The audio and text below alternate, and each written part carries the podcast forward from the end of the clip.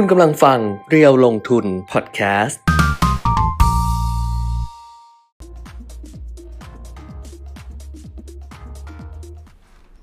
สวัสดีค่ะ อัปเดตเทรนด์ลงทุนนะคะ กับเพจเยวลงทุนวันนี้วันพฤหัสบดีที่ 9 ธันวาคม 2564 วันนี้แบบโหวงโหวงหน่อยนะ ตกใจกันไหม อยู่คนเดียว เนื่องจากว่าอย่างนี้ค่ะ วันนี้คุณปิยมิตรนะคะ ติดภารกิจตอนเช้าตั้งแต่ 10 โมงถึงเที่ยง ตอนแรกคุณปิยมิตรก็บอกว่าให้น้องเจมอะขึ้นขึ้นเพจอะบอกว่าวันนี้งดไลฟ์แต่ดิฉันนี่พี่ติดมาแล้วใช่ไหมเอาติดแล้ว แต่ดิฉันบอกว่าเออถ้างดไลฟ์อะมันก็คือเดี๋ยวเราหยุดต่อเนื่องใช่ไหมคะเสาร์อาทิตย์จันทร์งานก็จะหายไป 4 วัน เกรงว่าจะนานเกินไปก็เลยมาคนเดียว เดี๋ยวขอเช็คสภาพตัวเองในกล้องก่อนได้ไหมว่าหัวหูมันเป็นยังไงอ๋อได้อยู่ ก็ต้องขออภัยว่าวันนี้มาคุณทำไมมาคนเดียวบอกแล้วไงคะ คุณปิยมิตรติดภารกิจ คุณปิยมิตรติดภารกิจ 10โมงถึงเที่ยง ตอนแรกก็นึกว่าติดบ่าย ปรากฏว่าติดเช้าก็เลยมาคนเดียว มาคนเดียวจะมาสั้นหน่อยนะ แต่ว่าที่มาก็เพราะว่าเดี๋ยวอัปเดตนู่นนี่นั่นให้พอสังเขปอะค่ะ เราอยู่กันแบบว่าไม่นานกันละกัน เพราะว่าไม่ได้ไม่ไม่เตรียมอะไรมาขนาดคุณปิยมิตรอะคุณปิยมิตรเขาขยันไงเขาเตรียมเยอะดิฉัน ดิฉันขี้เกียจละและที่สำคัญมาไม่ใช่อะไร เนื่องจากว่าวันนี้จะต้องมาบอก เพราะว่าเมื่อวาน TWZ เมื่อวานบอกไปแล้วใช่ไหมว่า เราจะมีกิจกรรมร่วมสนุกกับทาง TWZ ในสัปดาห์หน้า 13-17 ธันวาคม อันนี้น้องทาง TWZ เขาก็ส่งสินค้ามาให้ดูเป็นผลิตภัณฑ์ ก็เลยแบบเดี๋ยวหายไงก็เลยเออมาสักวันหนึ่งมาแป๊บหนึ่งแหละมาให้ดูกันว่า เราอะจะมีกิจกรรมที่ร่วมสนุกกันวันที่ วันจันทร์ตั้งแต่วันจันทร์ที่ 13 ธันวาคมอะนะคะ 1 สัปดาห์ 13 ถึง 17 ธันวาคม ก็จะได้เล่าให้ฟังอีกครั้งหนึ่งอ้าวแต่เหมือนเดิมนะ อยู่คนเดียว มีคนดูไหมไม่มีคนดูแน่เลย เพราะปกติคุณตีมิตรมาแล้วแบบคนดูเยอะมาก อันนี้แบบมาคนเดียว ข้อมูลก็น้อยด้วยนะ เออไม่ค่อยได้เตรียมอะไรอย่างเงี้ย ก็ก็เอาอยู่เป็นเพื่อนกันฟังขำๆกันแล้วกันนะคะ เพราะว่ามันก็มีหลายเรื่องที่ อัปเดตกันได้แหละพอจะอัปเดตเทรนด์ลงทุนหรือว่าดูว่าประเด็นทางเศรษฐกิจอะไรอย่างเงี้ยมันมีเรื่องอะไรกันบ้าง ส่งข้อความมาทักทายได้นะ เออ ดีเหมือนกันนะคะ มาคนเดียวนี่คนก็ให้กำลังใจเยอะดีนะ พี่เก๋บอกว่าสวยแล้วค่ะ คุณแก้ม เต็มที่มาก วันนี้อุณหภูมิอุ่นขึ้น ดิฉันเดินมาแบบว่าบนถนนตอนประมาณสัก7จ็ดโมงกว่า แต่เช็คอุณหภูมิก่อนออกจากบ้านแล้วเพราะว่า 2 วันที่ผ่านมาประมาณประมาณ 21 องศา วันนี้ 23 องศาแต่ดิฉันก็ไม่สนใจเพราะว่าเตรียมเสื้อมาแล้ว ก็ยังไงก็จะใส่เอาละค่ะเดี๋ยววันนี้เราติดตามกันหลาย ๆ เรื่องด้วยกันนะคะสำหรับประเด็นทางเศรษฐกิจ ซึ่งตอนนี้ก็ต้องบอกว่าโอมิครอนเนี่ยแหละเป็นยังคงเป็นประเด็นหลักอยู่แล้วเราก็เหมือนเจอเพิ่มใช่ไหมผู้ติดเชื้อที่เข้ามาจากทางไนจีเรียนะคะ แต่ว่าทางสาธารณสุขก็น่าจะยัง รับมือได้อยู่แล้วเดี๋ยวรอดูว่าผลกระทบหรือว่าสิ่งที่มันจะเกิดขึ้น จากเจ้าโอมิครอนเนี่ยนะคะ จะแค่ไหนยังไง แต่ว่า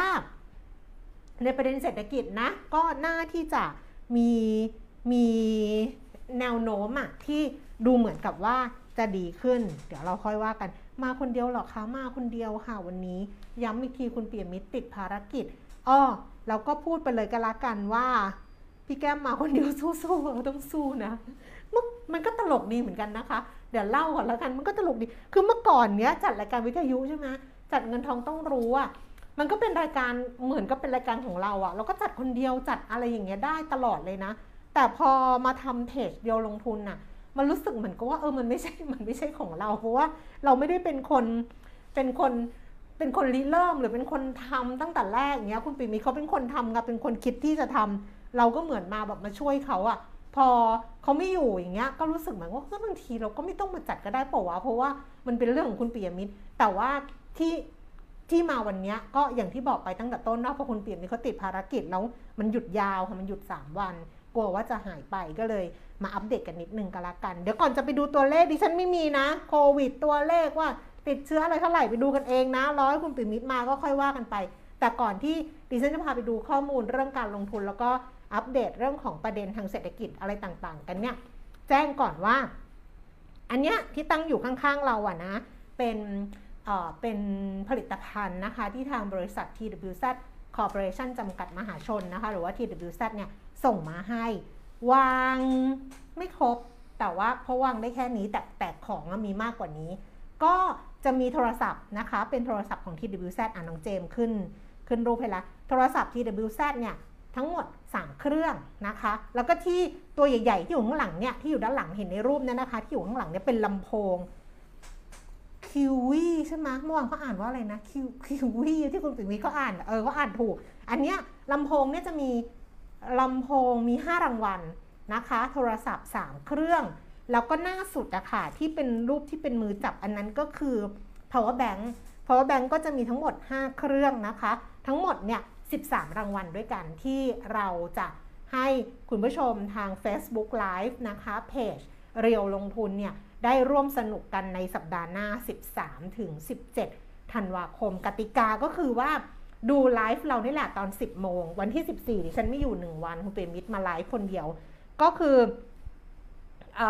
ดูไลฟ์เราตอน 10 โมงนะคะ แล้วก็ตอบคำถามคำถามจะเกี่ยวกับ TWZ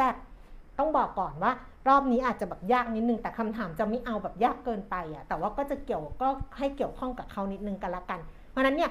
หวันก็จะมี 5คำถาม แล้วก็ตอบเข้ามาในช่วงที่เราไลฟ์กัน หรือว่าในแต่ละวันนะคะมันก็จะขึ้นไลฟ์อยู่แล้วใช่ไหมแล้วก็ขึ้นแบบเป็นค้างไว้อะก็ถ้ามาดูย้อนหลังก็มาตอบแต่นี้พอตอบเสร็จแล้วในแต่ละวันเนี่ยก็น้องเขาก็จะสุ่ม เพราะว่าต้องกดไลค์กดแชร์ด้วยนะ มันจะมีเงื่อนไขนิดนึงช่วยกันบูตเพจนะละกัน กดไลค์กดแชร์ แล้วก็ ตอบคำถามนะคะ ที่ทำถูกกติกาทั้งหมดเปิดพับลิกด้วยนะ ที่ทำถูกกติกาทั้งหมดเนี่ยเราก็จะเอามารวมแล้วก็แรนดอมในวันสุดท้ายก็คือวันที่ 17 ทั้งหมดได้เท่าไหร่ก็จะเป็นออออกมาแล้วก็แรนดอม 13 ท่านที่ทาง TWZ จะส่งไปให้ เราแล้วแต่เรานะว่าเราจะสุ่มแล้วแบบใครได้โทรศัพท์ใครได้อะไรเงี้ยก็ก็ว่ากันไป คุณคุณนัท นัชลิดาล่ะคะ บอกว่ากลัวเหงาเปิดทั้ง Facebook และ YouTube เลยขอบคุณมากค่ะ แต่วันนี้ไม่ค่อยมีอะไรเท่าไหร่นะบอกก่อน เพราะว่าปกติอะเออหลายๆคนจะรู้ว่าถ้าเกิดว่าติดตามดิฉันนะ จะรู้ว่ามาเป็นเพื่อนคนกวนสนกขยันมาก คุณนพดลบอกว่าให้คุยเรื่องซีรีส์ดีกว่าไม่ได้เดี๋ยวคนปิดกันหมด คือดิฉันเป็นเป็นคือดิฉันเหมือนหลุดออกไปจาก จากไอ้เรื่องนี้เยอะแล้วเหมือนกันนะ จากเรื่องหุ้นเรื่องอะไรแบบเนี้ยเรื่องการลงทุนเรื่องอะไร ยกเว้นที่มันเป็นเรื่องของตัวเองอะว่าเรายังต้องซื้อ RMF อยู่เรายังต้องอะไรอยู่เงี้ยก็จะสนใจเฉพาะอันนั้น แต่คุณปีมิตรเขาจะเขาจะลึกอะเขายังคงอยู่กับอะไรอย่างนี้ไงนั้นนะคุณจะได้ประโยชน์จากเขามากกว่า ดิฉันเหมือนไปอีกโลกหนึ่งแล้ว หลุดไปอีกโลกหนึ่งแล้ว แต่ว่าวันนี้มาทำหน้าที่แทนกันละกัน เอาเดี๋ยวพูดมากยังไม่เข้าเรื่องเลย ไปดูตลาดหุ้นค่ะสำหรับตลาดหุ้นนะคะ ตลาดหุ้นต่างประเทศเนี่ย ก็ยังคงเดินหน้าไปต่อ แต่ว่ามันก็เริ่มที่จะลดลดความร้อนแรงลงแล้วล่ะ ดาวโจนส์เมื่อคืนนี้นะคะ ปิดตลาดเนี่ยเพิ่มขึ้นมา 35.0.10%ค่ะ ไปปิดที่ 35,754 จุด NASDAQ เพิ่มขึ้น 100จุด0.64%แล้วก็ S&P 500 เพิ่มขึ้น 14.0.3%ส่วนยุโรปนะคะ ตลาดหุ้นลอนดอนฟุตซี่ร้อยลดลงค่ะ เมื่อวานนี้ลงไป 43.1%เออไม่ใช่ฟุตซี่ร้อยลงไป 2.85 จุดค่ะ 0.04%ดัคฟังเฟิร์ตเยอรมนีนี่ลงไป 126.0.8%แล้วก็ CAC 40 ตลาดหุ้นปารีสฝรั่งเศสลดลง 50.0.72%นะคะ การจัดรายการคนเดียวเนี่ยต้องปอดใหญ่นะ เพราะว่ามันเดทแอร์ไม่ได้นะ แล้วเมื่อก่อนนะ มันเป็นวิทยุมันไม่เหนื่อยเท่าไหร่เพราะว่าหน้าไม่ต้องไงแล้วมันดูอะไรก็ได้ โทรศัพท์แบบถือโทรศัพท์อะไรเงี้ย อีเฟซบุ๊กไลฟ์นี่เหนื่อยมาก เพราะว่าใช้ทุกส่วนเลย ดิฉันถึงไม่ชอบทำอะไรแบบนี้ตั้งนาน แล้วที่เขาบอกให้ทำทำตั้งนานแล้วไม่ทำคุณเปรมมิเขาขยันเขาทำก็เลยเป็นเคาะกรรมของเราไปด้วย นิกเกอีค่ะเช้านี้ ลงไป 42จุด0.15%นะคะห่างเสียงฮ่องกงปรับตัวเพิ่มขึ้น 276.1.15%แล้วก็ CSI 300 ตลาดหุ้นเซี่ยงไฮ้ค่ะ ปรับตัวเพิ่มขึ้น 73.1.47%นะคะ ตอนนี้เริ่มแบบว่าต่างคนต่างไปไม่ได้ไปในทิศทางเดียวกันแล้วอะเพราะว่าก็น่าจะเป็นผลกระทบจากโอมิครอนนี่แหละว่า แต่ละประเทศได้รับผลกระทบแบบไหนยังไงเรื่องของการจัดการเศรษฐกิจภายในจะเป็นยังไงอย่างเงี้ย มันก็จะมีช่วงที่มันมีปัจจัยร่วมกัน เป็นปัจจัยร่วมไปทางไหนก็ไปด้วยกัน แล้วมันก็จะมีช่วงที่ต่างคนต่างไป เพราะว่าใน ในการฟื้นตัวของเศรษฐกิจอะค่ะเพราะเราก็รู้อยู่แล้วว่าเศรษฐกิจที่มันจะฟื้นตัวมันจะเป็นเป็นลักษณะตัวเคใช่ไหมที่เราพูดกันว่าคนที่ไปเป็นเคขาบนก็จะไปไอ้ขาล่างก็ยังอยู่แบบเนี้ยเพราะนั้นเนี่ยวิธีการจัดการมันก็จะต้องมันก็จะแตกต่างกัน การสะท้อนผ่านตลาดหุ้นมันก็จะเป็นในรูปแบบนี้ ถ้ามีปัจจัยใหญ่ ๆ ร่วมกัน อันนั้นแหละถึงจะกลับมาเจอกันอีกครั้งหนึ่งนะคะ ส่วนตลาดหุ้นบ้านเราค่ะ ตลาดหุ้นบ้านเราดัชนีราคาหุ้นเช้าวันนี้เนี่ยสูงสุด 1,623 จุด ต่ำสุด 1,615 จุดนะคะ แล้วก็ล่าสุด 10นาฬิกา13 นาทีดัชนีราคาหุ้น 1,617.00 จุดค่ะ ปรับตัวลดลงไป 1.36จุด0.08%มูลค่าการซื้อขาย 8,600 ล้านบาท ส่วน Set 50 Index นะคะ 962.17 จุด ลงไป 2.27 จุด มูลค่าการซื้อขาย 4,400 ล้านบาท 13 นาที 8,000 กว่าล้านก็เฉยๆ เนาะ แล้วก็หุ้นที่ซื้อขายสำหรับ Set 50 4,000ล้านก็ครึ่งหนึ่งของ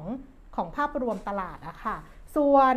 แหมเมื่อกี้เนี้ยเมื่อกี้นี้ Facebook มีคนดูประมาณ 50 กว่าคน สงสัยเปิดมาเจอดิฉันคนเดียวหายดีกว่า คิดถูกแล้วค่ะ ส่วนหุ้นที่มีมูลค่าการซื้อขายสูงสุด อันดับที่ 1 นะคะ CPO 58 บาท 75 สตางค์ลดลง 25 สตางค์ค่ะ อันดับ 2 เป็น KBank 137 บาท 50 ราคาเท่าเดิม สวัสด์อยู่ที่ 61 บาท 50 สตางค์เพิ่มขึ้น 50 สตางค์ AOT นะคะ 61 บาท 50อ๋อลดลง 50 สตางค์ EA 82 บาท 75 ลงไป 1 บาท Advance 217 บาท ลดลง 3 บาทค่ะธานี 4 บาท 44 สตางค์เพิ่มขึ้น 6 สตางค์แบงก์กรุงเทพ 118 บาท 50 ลดลง 1 บาท SVOA นะคะ 3 บาท 22 สตางค์เพิ่มขึ้น 12 สตางค์แล้วก็ Jazz อยู่ที่ 3 บาท 12 สตางค์ปรับตัวเพิ่มขึ้น 4 สตางค์ค่ะ อันนี้ก็เป็นตลาดหุ้นบ้านเราซึ่ง ดูในเพจลงทุนก็ได้นะ เพราะว่าเพจลงทุนเนี่ยเขาก็จะบอกอยู่แล้วใช่ไหมว่า วันนี้ทิศทางตลาดหุ้นจะเป็นยังไงประเด็นที่สำคัญประเด็นเศรษฐกิจที่จะต้องจับตาดูมีเรื่องอะไร อันเนี้ยเขาสรุปไว้ให้ในทุกๆเช้าอยู่แล้วนะคะ น้องเขาทำมาให้แต่ว่าเดี๋ยวเราก็มาขยายความต่อในบางเรื่องที่เราสนใจกันแล้วกัน ไปดูอัตราแลกเปลี่ยนค่ะ ดอลลาร์บาทเช้าวันนี้อยู่ที่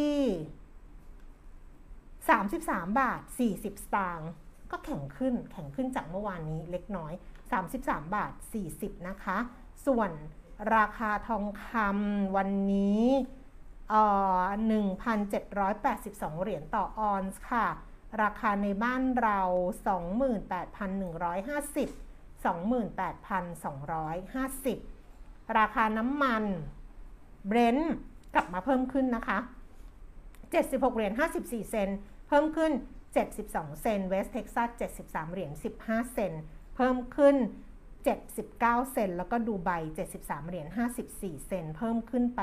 เหรียญ 88 เซน ดูไบจะเป็นราคาเก่ากว่าเหมือนราคาเมื่อวานที่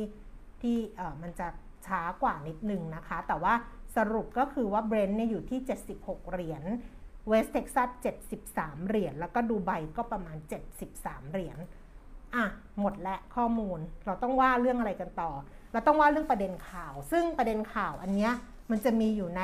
เพจเราลงทุนอยู่เรื่องหนึ่งนะคะ ก็คือเมื่อวานนี้ทางกกรค่ะ คณะกรรมการร่วมภาคเอกชนเขาประชุมกันแล้วก็ประเมินเรื่องของเศรษฐกิจอะไรเนี่ยแหละดิฉันยังเป็นคนอ่านหนังสือพิมพ์อยู่เลยนะไม่ว่าเขาอ่านออนไลน์กันใช่ไหมเออดิฉันยังติดติดอ่านหนังสือพิมพ์ คุณสนั่นอังอุบลคุณประธานกรรมการสภาหอการค้าแห่งประเทศไทย ในฐานะ ประธานกรรมการร่วมภาคเอกชน 3 สถาบันกกรบอกว่า กกรเนี่ยได้หารือภาวะเศรษฐกิจโลกที่กำลังฟื้นตัว แล้วก็มีการเปิดประเทศเนี่ยนะคะ เพื่อที่จะขับเคลื่อนเศรษฐกิจ ซึ่งเขาบอกว่าเป็นสัญญาณที่ดี แต่ว่าปัญหาตอนนี้ที่เราเจอก็คือโอมิครอนเนี่ยนะ ซึ่งตอนนี้มีผู้ติดเชื้อประมาณ 3-4หมื่นราย แต่ยังไม่มีรายงานของผู้เสียชีวิตเนี่ยนะคะ ก็อาจจะบ่งชี้เหมือนที่เราเล่ากันไปก่อนหน้านี้ว่าโอมิครอนมัน มันติดเร็วมันแพร่เร็วมันระบาดเร็ว แต่ว่าความรุนแรงมันอาจจะไม่ได้ไม่ได้มาก แต่ว่าก็ต้องเป็นประเด็นที่จะต้องจับตาดูนั่นแหละค่ะ ทางกกรเขาบอกว่า เศรษฐกิจไทยเนี่ยทั้งภาคส่งออกแล้วก็ภาคบริการฟื้นตัวได้ แต่ว่าโอมิครอนเนี่ยก็อาจจะทำให้การฟื้นตัวต่อจากนี้ล่าช้าออกไปนะคะ โดยเฉพาะเรื่องของการท่องเที่ยวที่เพิ่งจะเปิดรับนักท่องเที่ยว ดังนั้นสายพันธุ์โอมิครอนจะมีความจะเป็นความเสี่ยงใหม่สำหรับเศรษฐกิจโลกในต้นปี 2565 นอกเหนือไปจากความท้าทายเดิมที่มันมีอยู่ ก็จะต้องจับตาดูว่าปัจจัยนี้จะส่งผลกระทบกับเศรษฐกิจแค่ไหนจะมีความรุนแรงแค่ไหน ตอนนี้ประเมินยากนะคะ เพราะว่าตอนนี้เท่าที่เราเห็นกันเนี่ยการประเมินก็ยังยากอยู่ เพราะว่าเรายังยังไม่เห็นความรุนแรงอะอาจจะต้องใช้เวลาอีกสักนิดนึงแล้วก็ ค่อยประเมินกันอีกครั้งหนึ่ง แต่ว่าถ้าณจุดนี้ณเวลานี้ตรงนี้เนี่ยทางกกรเขาก็บอกว่าเศรษฐกิจไทยในปี 2565 มีแนวโน้มที่จะมีแนวโน้มดีขึ้นนะคะ แต่ว่าก็ต้องดูนี่แหละเรื่องของการระบาดเรื่องของการกระจายวัคซีน เพราะว่าจริง ๆ ก็ยังมีคนที่ไม่ได้เข้ารับวัคซีนนะ ก็ยังมีอยู่นะเพราะนั้นต้องเร่งตรงนี้ เขาบอกว่าเห็นว่าการเห็นว่าการขับเคลื่อนเศรษฐกิจในปี 2565 ต้องมีนโยบายระยะสั้น แล้วก็ระยะยาวนะคะ เพื่อให้สอดคล้องกับการฟื้นตัวที่ไม่พร้อมกันหรือว่าเป็นการฟื้นตัวลักษณะของตัว K ตัว K นี่มันแบบมันก็ร้ายเหมือนกันนะเพราะดูแล้วคือบางบางคนก็จะรู้สึกแบบว่าเออเคเราเราเราเริ่มดีขึ้นใช่ไหมคือถ้าเกิดเรารู้สึกตัวเองว่าเราแบบเฮ้ยเราเริ่มฟื้นเราดีขึ้นรายได้เราดีขึ้น เราหายใจได้มากขึ้น เราขยับอะไรได้มากขึ้น อันนั้นน่ะแสดงว่าเราก็อยู่ในซีกที่มันเป็นขาบนของเคแต่บางคนน่ะ ก็ยังจะถ้าไม่พูดถึงคนที่เป็นหนี้นะ พูดถึงคนที่ทำธุรกิจหรือคนที่ทำงานคนที่อะไรแล้วรู้สึกว่าตัวเองยังแบบ มันยังไม่ได้มันยังไม่ฟื้นมันยังสลดมันยังหดหูมันยังไม่ไหวอันเนี้ยก็คือเราก็จะเป็นส่วนหนึ่งของเคที่มันอยู่ในขาล่าง ซึ่งมันไม่ได้มันไม่ได้หมายความว่า เอ้ยทางแบบประเทศกลุ่มที่เขาไปได้อย่างที่ก่อนอันนี้มีบอกใช่ไหมคะว่ากลุ่มตัวเคที่เป็นขาบนเป็นประเทศนั้นประเทศนี้ไทยน่ะจะอยู่ในเคขาล่างด้วยซ้ำแต่ในความที่มันเป็นขาล่าง มันก็จะมีเคซ้อนไปอีก เพราะว่า ในความที่เราอยู่ตรงเนี้ยแต่ว่าบางคนอาจจะได้รับผลดีหรือบางคนอาจจะยังงงหัวไม่ขึ้นมันก็มันก็มันก็เป็นไปได้เพราะนั้นเนี่ยมันเริ่มทิ้งกันนี่คะตรงนี้แหละ ก็เลยทำให้เขามองว่าภาครัฐเองเนี่ยก็ต้องเข้าไปดูรัฐบาลเองก็ต้องเข้าไปดูเพื่อที่ว่าจะดูว่าจะทํำยังไง เพื่อที่จะสามารถทำให้ไอการฟื้นตัวแบบเคเนี่ยนะมันมันได้รับคนที่รับผลกระทบก็กระทบไม่มาก ในขณะที่คนที่ไปข้างบน เออก็ต้องก็ต้องปล่อยให้เขาไปอะเพราะนั้นก็เลยมองกันเรื่องของมาตรการพยุงเศรษฐกิจแล้วก็กำลังซื้อโดยรวมนะคะ รวมถึงการผ่อนคลายนโยบายการเงินอย่างต่อเนื่อง อันนี้เป็นสิ่งที่ทางกกรเขาส่งสัญญาณมา ส่วนการขยายตัวของเศรษฐกิจในปี 2565 คุณศักดิ์สิทธิ์บอกว่าตอนนี้ยังการงานยังไม่มีอะไรเปลี่ยนแปลงเป็นกำลังใจให้เคขาลง ใช่ใช่คือจริง ๆ นะ เพราะว่าเพราะว่า มันมันมีจริงๆอะคือถ้าไม่พูดถึงแบบกรณีที่เป็นหนี้มันก็จะมีคนที่เขาอยู่ในธุรกิจอย่างธุรกิจอย่างอย่างคนที่อยู่ในอุตสาหกรรมอีเวนต์อย่างเงี้ยเห็นไหมคะธุรกิจอีเวนต์ธุรกิจบริบริการหลังโรงแรมก็อาจจะพอหายใจได้คือถ้าถ้าเตรียมความพร้อมมาก่อนหน้านี้ โรงแรมเนี่ยเราจะเห็นว่าบางที่เนี่ยเขาก็สามารถที่จะแบบกัดฟันสู้ได้เขาเรียกเงินในเก๊ะดิฉันก็ไปคุยกับเขาก็บอกว่าเปิด เปิดลิ้นชักอะเปิดเก๊ะมาแล้วมันมีเงินเหลือเท่าไหร่ ซึ่งต้องบอกก่อนว่าบางบางที่อะค่ะ ผู้บริหารก็เก่งนะ คือผู้บริหารก็เก่ง คือพอเริ่มเห็นสัญญาณอะไรอย่างเงี้ยเขาเขาใช้วิธีการปรับโครงสร้างทรัพย์สิน คือเขาทำเร็วมากปรับโครงสร้างทรัพย์สิน แล้วก็ยอมขายทรัพย์สิน อันนี้จริง ๆ มันก็เป็นเรื่องที่เคยบอกในในระดับที่เป็นคนทั่ว ๆ ไปเหมือนกันไม่ได้ไม่ได้เป็นธุรกิจหรือไม่ได้เป็นอุตสาหกรรมว่า ถ้าบางทีอะเรา สภาพคล่องเงินสดเรามันไม่พอค่ะ มันก็จำเป็นที่จะต้องขายทรัพย์สินหรือว่าตัดไอ้ทรัพย์สินที่เรารู้สึกว่าเออมันไม่ต้องเก็บไว้ก็ได้อย่างเงี้ยเพื่อที่จะทำให้เอามาเติมสภาพคล่องอะเติมเงินในลิ้นชัก เติมเงินในเก๊ซึ่งถ้าเกิดว่าเรากลับไปดูจริงๆเนี่ยหลาย ๆ บริษัทนะคะ ก็ทำแบบนี้นะหลายๆ บริษัทจดทะเบียนในตลาดหลักทรัพย์นี่แหละ แต่เราไม่ค่อยได้ไปดูไงเราไม่ค่อยไปใส่ใจเรื่องของการขายทรัพย์สินบางทีเรารู้สึกว่าการขายทรัพย์สินเนี่ย มองมองมุมแย่ มองว่าเฮ้ยบริษัทขายเงินลงทุน บริษัทขายทรัพย์สินขายนู่นขายนี่ อันเนี้ยงบการเงินดูแล้วโอเค อาจจะดูดี เพราะว่ามีรายได้เข้ามาแต่เป็นรายได้จากการขายทรัพย์สิน มันไม่ใช่รายได้จากการดำเนินธุรกิจที่แท้จริง คุณก็ต้องดูว่าไอ้การดำเนินธุรกิจที่แท้จริงณตอนนี้ณเวลาเนี้ยมันทำได้ไหมมันทำไม่ได้ไงมันไม่ได้ทำเหมือนเดิม เพราะฉะนั้นเนี่ยเขาก็ต้องใช้วิธีปรับโครงสร้างคือหลาย ๆ บริษัทปรับโครงสร้างทรัพย์สินด้วยการขายเงินลงทุน ขายบริษัทย่อย ขายตรงขายตรงนั้นขายตรงนี้ขายที่ดินขายอะไรเงี้ยถ้าในภาวะเนี้ยถ้าในภาวะปกติเราจะรู้สึกว่าเฮ้ยแบบนี้แสดงว่าบริษัทมีปัญหาถูกไหมคะไปขายนู่นขายนี่เอาเงินเข้ามา แต่ถ้าในภาวะแบบนี้มันไม่ใช่นะ ดิฉันว่าหลาย ๆ บริษัทเนี่ยเขาฉลาดนะ แล้วการที่เขาตัดขายทรัพย์สินออกไปอะหนึ่งเขาเป็นลดภาระหนี้ เอาเงินไปใช้หนี้ลดภาระหนี้สองทำให้เขามีสภาพคล่องเนี่ยเพิ่มมากขึ้น แล้วเขาสามารถที่จะยืนระยะ ยืนระยะต่อไป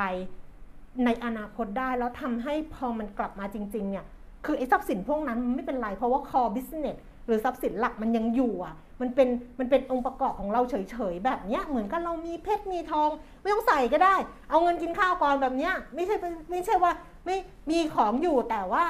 ไม่ไม่ไม่ขายไงเก็บเอาไว้แล้วก็บอกว่ามันเป็นทรัพย์สินของฉันแล้วไปกู้ แล้วก็ไปเสียดอกเบี้ยอันนี้มันแบบนะ มันเป็นเรื่องของการบริหารจัดการ ซึ่งตรงเนี้ยหลายบริษัททำแล้วทำได้ดีมาก แล้วยังทำให้ทุกวันนี้เขาสามารถที่จะยืนระยะได้ทั้งทั้งที่เขาถูกกระทบหนักมากจริง ๆ ไม่ค่อยได้ดูกันใช่ไหมล่ะคะ ว่าบริษัทไหนไม่บอกที่เกียรบอก แต่ดิฉันดูตลอด ดิฉันดูตลอดจริง ๆ กรณีพี่เก๋บอกว่านึกถึง TG TG มันมันเลยจุดนั้นไปแล้วอะค่ะ TG มันใหญ่มันมันมันทูบิกอะมันมันใหญ่เกินกว่าที่จะแบบ ขายแล้วกลับมาเยียวยาตัวเองได้อะแล้วแล้วมันก็หนึ่งคือมันใหญ่สองคือ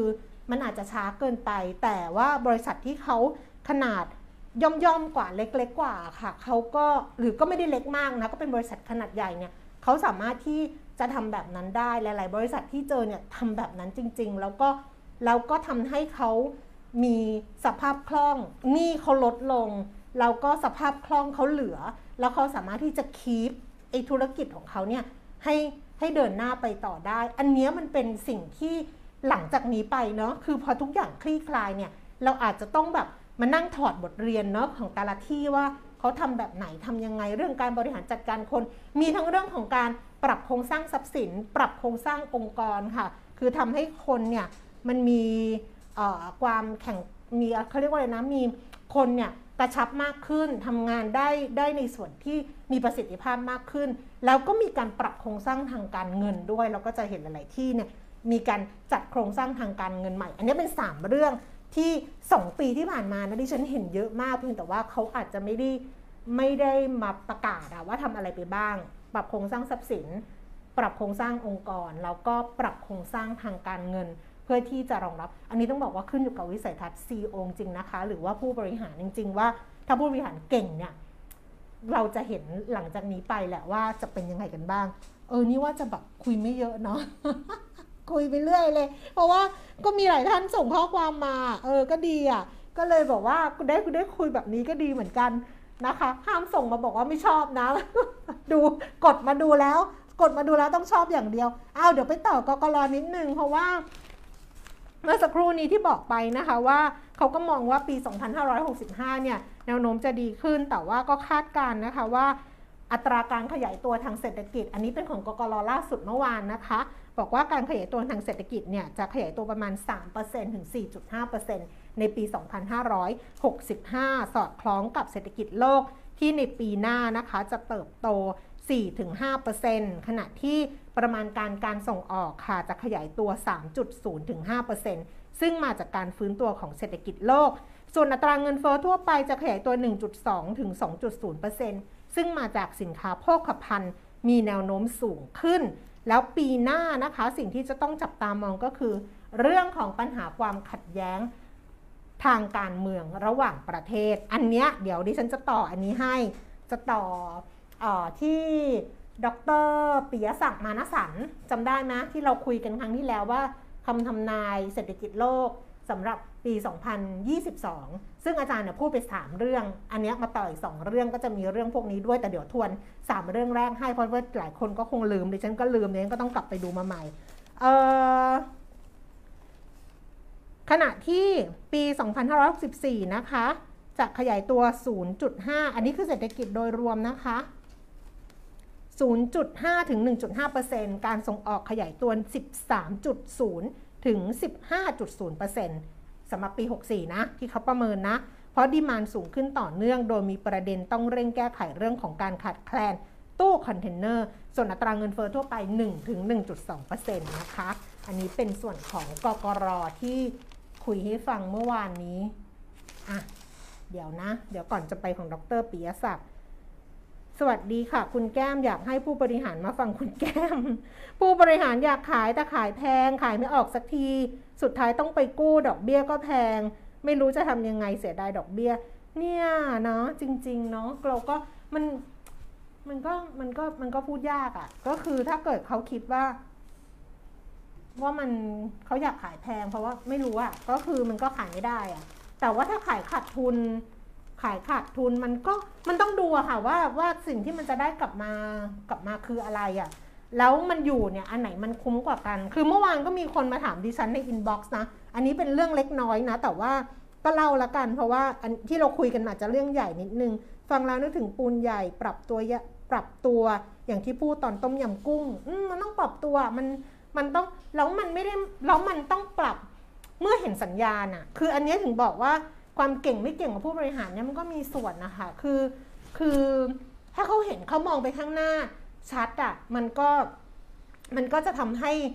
เขาสามารถที่จะที่จะที่จะคือมันไม่ต้องชัดมากหรอกแต่รู้ว่าอ๋อมันเป็นอย่างนี้ เราก็อย่าประมาทกับมันอะให้คิดว่าเฮ้ยมันเพราะเราอะเราเราจริง ๆ เราก็เผลอประมาทไปรอบนึงเหมือนกันนะสำหรับเรื่องของโควิด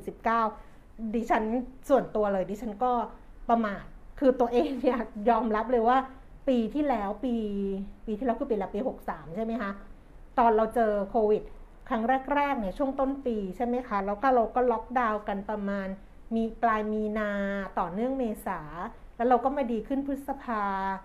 มิถุนาก็ดีแล้วหลักกรกฎาก็เหมือนกับชีวิตจะแบบเออดีขึ้น แล้วเราก็คิดว่าเรา มันจบแล้วอะเราคิดว่าเอ้ยมันก็จบเร็วอะไรอย่างเงี้ย ช่วงเวลานั้นน่ะตัวดิฉันเองอะดิฉันก็มาประมาทในช่วงปลายปีแหละประมาทในช่วง เดือนธันวาพฤศจิกาธันวาเพราะว่า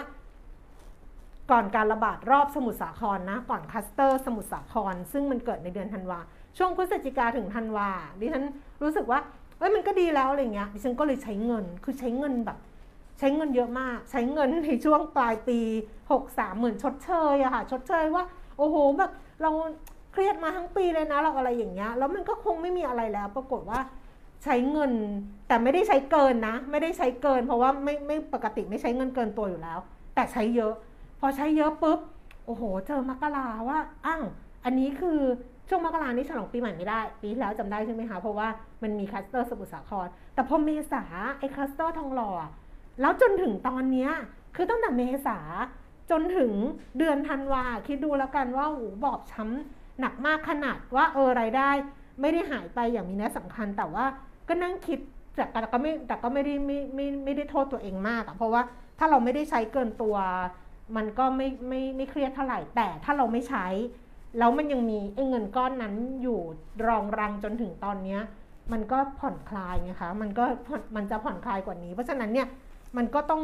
ต้องไม่ประมาทคือต้องมองให้ออกแล้วก็ ระวังเยอะๆ แต่ว่าระวังไม่ต้องถึงกับเยอะขนาดที่ว่าทำอะไรไม่ได้อย่างเงี้ยมันก็อาจจะเกินไป คือเมื่อวานที่จะเล่าคือว่ามีคนอินบ็อกซ์มาทาง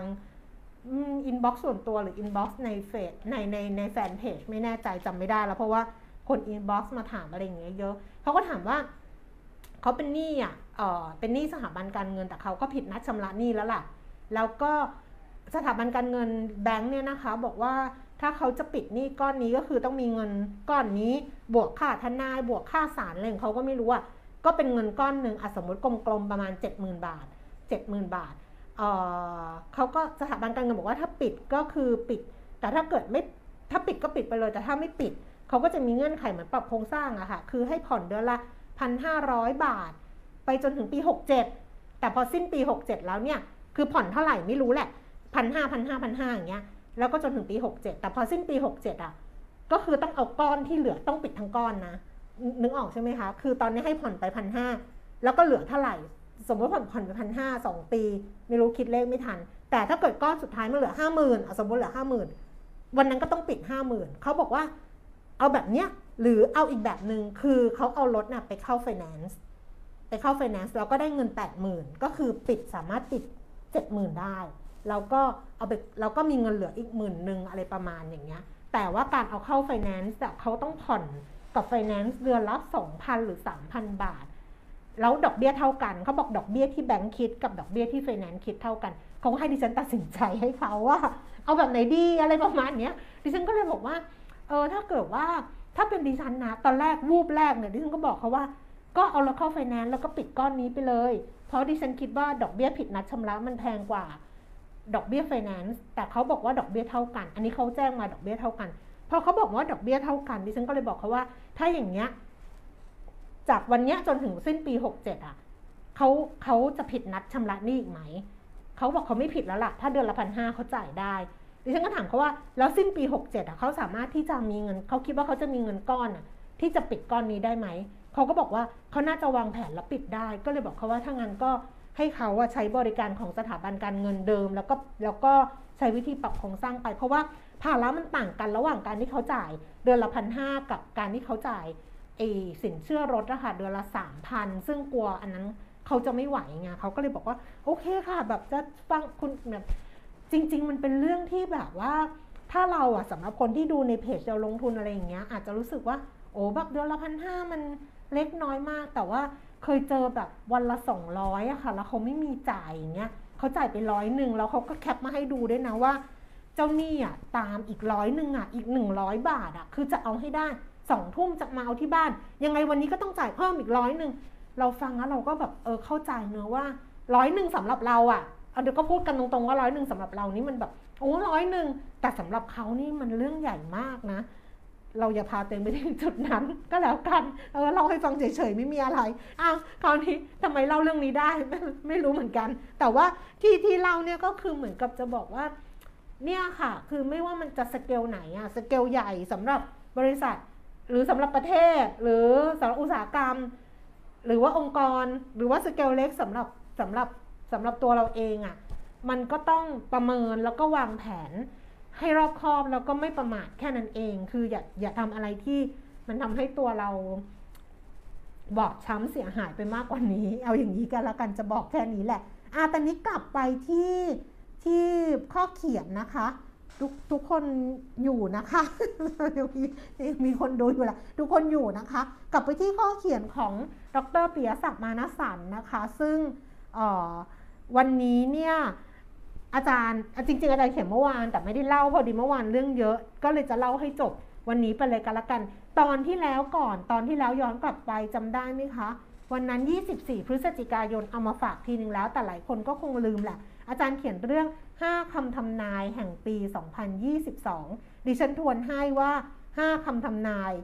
ที่อาจารย์พูดไปแล้วเมื่อวันที่ 24 พฤศจิกายนเนี่ยสามเรื่องคืออะไรแล้ววันนี้ต่ออีก 2 เรื่องนะคะ เรื่องแรกที่เราเล่าไปแล้วก็คือเศรษฐกิจจะกลับมาเป็นปกติมากขึ้น โดยภาพใหญ่ของโลกปีหน้าคือ global growth normalization หรือการที่เศรษฐกิจโลกเนี่ยค่อยๆ กลับมาสู่ความเป็นจริงมากขึ้น หลังจากที่ตกต่ำมากในปี 2020 นะคะ ก็จะกลับมาเป็นปกติมากขึ้นนะ อันนี้คำทำนายที่ 1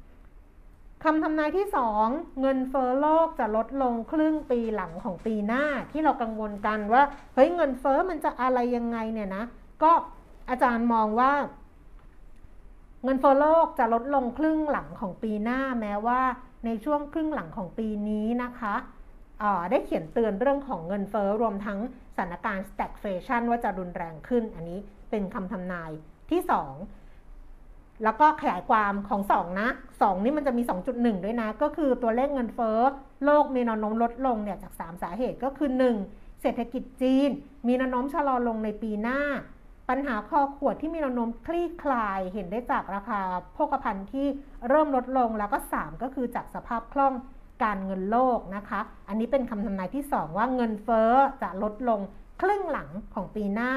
คำทำนายที่ 3 นโยบายการเงินโลก จะกลับมาเป็นปกติมากขึ้น โดยหลังจากที่ธนาคารกลางทั่วโลกนำโดยสหรัฐ ได้ทำนโยบายการเงินผ่อนคลายขนาดใหญ่ เพื่อกระตุ้นเศรษฐกิจอะอันนี้เป็นสามคำทำนายที่เราพูดไปแล้ว แต่ว่าทวนให้ฟังสำหรับปีเออไม่ใช่สำหรับเออใช่สำหรับปี 2022 นี่มันหลายเรื่องไงคือดู ดูดูข้อความไปด้วย ดูอะไรไปด้วยทำงานคนเดียวมันเหนื่อยเนาะแล้วข้อความก็อยากอ่านนะ ไม่ใช่ไม่อยากอ่าน เดี๋ยวกลับมาอ่านก่อนละกันสามเรื่องนะ วันนี้ต่อสองเรื่องสองเรื่องนี้อาจารย์เขียนเมื่อวานนี้ค่ะ เป็นตอนจบนะคะ บอกว่าคำทำนายที่ 4 ก็คือสงครามเย็นระหว่างสองมหาสองมหาเดี๋ยวเอาใหม่ ปรับเสียงใหม่คำทำนายที่ 4 สงครามเย็นระหว่างสองมหาอำนาจจะรุนแรงขึ้น แต่จะไม่ถึงขั้นเกิดสงครามร้อน สาเหตุเป็นเพราะว่าจากการเมืองในประเทศและการเมืองระหว่างประเทศนี่ไงเมื่อกี้เราพูดเรื่องอะไรนะ เมื่อกี้กกรใช่ไหมบอกว่าความขัดแย้งทางการเมืองระหว่างประเทศ อันนี้ก็มาต่อของดรปิยศักดิ์มานสันนะคะ ที่อาจารย์บอกว่าสาเหตุเป็นเพราะจากการเมืองในประเทศและการเมืองระหว่างประเทศ จะส่งผล ให้มีความให้ความรุนแรงของการเผชิญหน้า มีแต่จะเพิ่มขึ้น โดยในสหรัฐที่กำลังจะมีการเลือกตั้ง midterm election ในช่วงปลายปี สภาล่างจะมีการเลือกตั้งใหม่ทั้งหมด ขณะที่สภาบนมีการเลือกตั้งหนึ่งใน 3 มีเรื่องของพรรคคอมมิวนิสต์จีน จะจัดการประชุม National Party Congress ครั้งที่ 20 ต่ออายุประธานาธิบดีสีจิ้นผิงอีก 5 ปี และด้วยการประชุมที่มีความหมายเชิงการเมือง ภายในต่อผู้นำทั้งสองประเทศ ก็มีความเป็นไปได้สูงที่จะเห็นภาพขัดแย้งที่รุนแรงขึ้นเพื่อแสดงพลังต่อสาธารณชน เนี่ย เราก็ต้องรู้เรื่องแบบนี้ด้วยเหมือนกันเนาะเออตอนนี้ในระยะในประเด็นที่จะต้องเผชิญหน้ากันนะคะ ที่อาจารย์บอกว่าจีนกับสหรัฐ คือมันจะต้องมีการเลือกตั้งมีเรื่องอะไรอย่างเงี้ยเพราะนั้นเนี่ยจะต้องแสดงพลังให้สาธารณชนได้เห็นทั้งจีนทั้งสหรัฐ มันก็จะต้องมีการเผชิญหน้ากันแบบ ที่แข่งกล้าวขึ้นนิดหนึ่งแล้วก็ใช้อาจจะมีความรุนแรงอะไรประมาณนี้เสียงหายไม่ได้ยิน เสียงหายไม่ได้ยินเป็นเพราะ Facebook หรือเปล่าคะน่าจะเป็นที่ Facebook หรือเปล่ากับ YouTube ก็ได้นะคะ น้องลินบอกว่ามาคนเดียวสวยๆ อยู่แล้วได้มีการทำตัวอ้าวเดี๋ยวถึงไหนแล้วล่ะ บอกอะประเด็นที่สหรัฐกับจีนจะะเผชิญหน้ากันเนี่ยมี 4 เรื่องค่ะ ก็คือด้านการค้า ด้านเทคโนโลยี ด้านเงินทุน แล้วก็ด้านภูมิรัฐศาสตร์นะคะออบอกว่าจะเป็น 4 เรื่องที่จะมีความอาจจะะเผชิญหน้ากันแบบในลักษณะที่แข็งกร้าวมากขึ้นรุนแรงมากขึ้น อันนี้เป็นเรื่องที่จะต้องจับตาในปี 2022 คือพอโควิดมันคลี่คลายไงโอมิคอนมาก็จริงแต่พอรับมือได้เลยได้ ก็ต้องกลับมาในเรื่องนี้กันมากขึ้น และคำทำนายสุดท้ายค่ะ ยาวเลยนะอันเนี้ย จะมี 5 ปัจจัยเสี่ยงที่จะทำให้เกิดความผันผวนในปีหน้า 5 ปัจจัยเสี่ยงที่ว่ามีอะไร 1. การชะลอตัวของเศรษฐกิจจีน และแนวนโยบายของรัฐบาลจีน 2. ความผันผวนด้านการเงินโลกจากการจากความตึงตัวทางการเงินโลกที่มากขึ้น และส่งผลกระทบไปยังประเทศที่กำลังพัฒนาที่มีปัจจัยพื้นฐานอ่อนแอ อันนี้เขาบอกว่าซึ่งการที่ธนาประธานธนาคารกลางสหรัฐ ส่งสัญญาณ ลดทอนมาตรการผ่อนคลายเชิงปริมาณหรือ QE เร็วขึ้น จะยิ่งเร่งความเสี่ยงนี้ 3. ความเสี่ยง global stagflation หรือเศรษฐกิจตกต่ำแต่เงินเฟ้อสูงจะอยู่นะ ในปีหน้านะคะ 4. ความผันผวนด้านภูมิอากาศโลก อันเป็นผลจากภาวะโลกร้อนและปรากฏการณ์ก๊าซเรือนกระจกที่สูงขึ้น นี่ดิฉันเพิ่งดูซีรีส์จีนมา เรื่องเนี้ย 5. ไวรัสโควิด -19 สายพันธุ์ใหม่โอมิครอน จะยิ่งนำความเสี่ยงของ global stagflation ให้รุนแรงขึ้นก็คือเศรษฐกิจตกต่ำแต่เงินเฟ้อสูง โอมิครอนจะเป็นตัวเร่งนะคะ อันนี้เป็น 5 ปัจจัยที่อาจารย์ ดรเปียศักดิ์บอกว่า จะทำให้ปีหน้าเป็นปีของความผันผวน อีก 1 ปี ในประเด็นโอมิคอนเพื่อให้เพื่อให้สามารถประเมินผลกระทบ และการลงทุนอย่างชัดเจนต้องตอบ 3คำถามนี้ วัคซีนในปัจจุบันมีประสิทธิภาพเพียงใด เชื้อดังกล่าวอันตรายกว่าเดลต้าหรือไม่ และ 3. หากต้องการหากต้องล็อกดาวน์แล้วทางการจะมีมาตรการ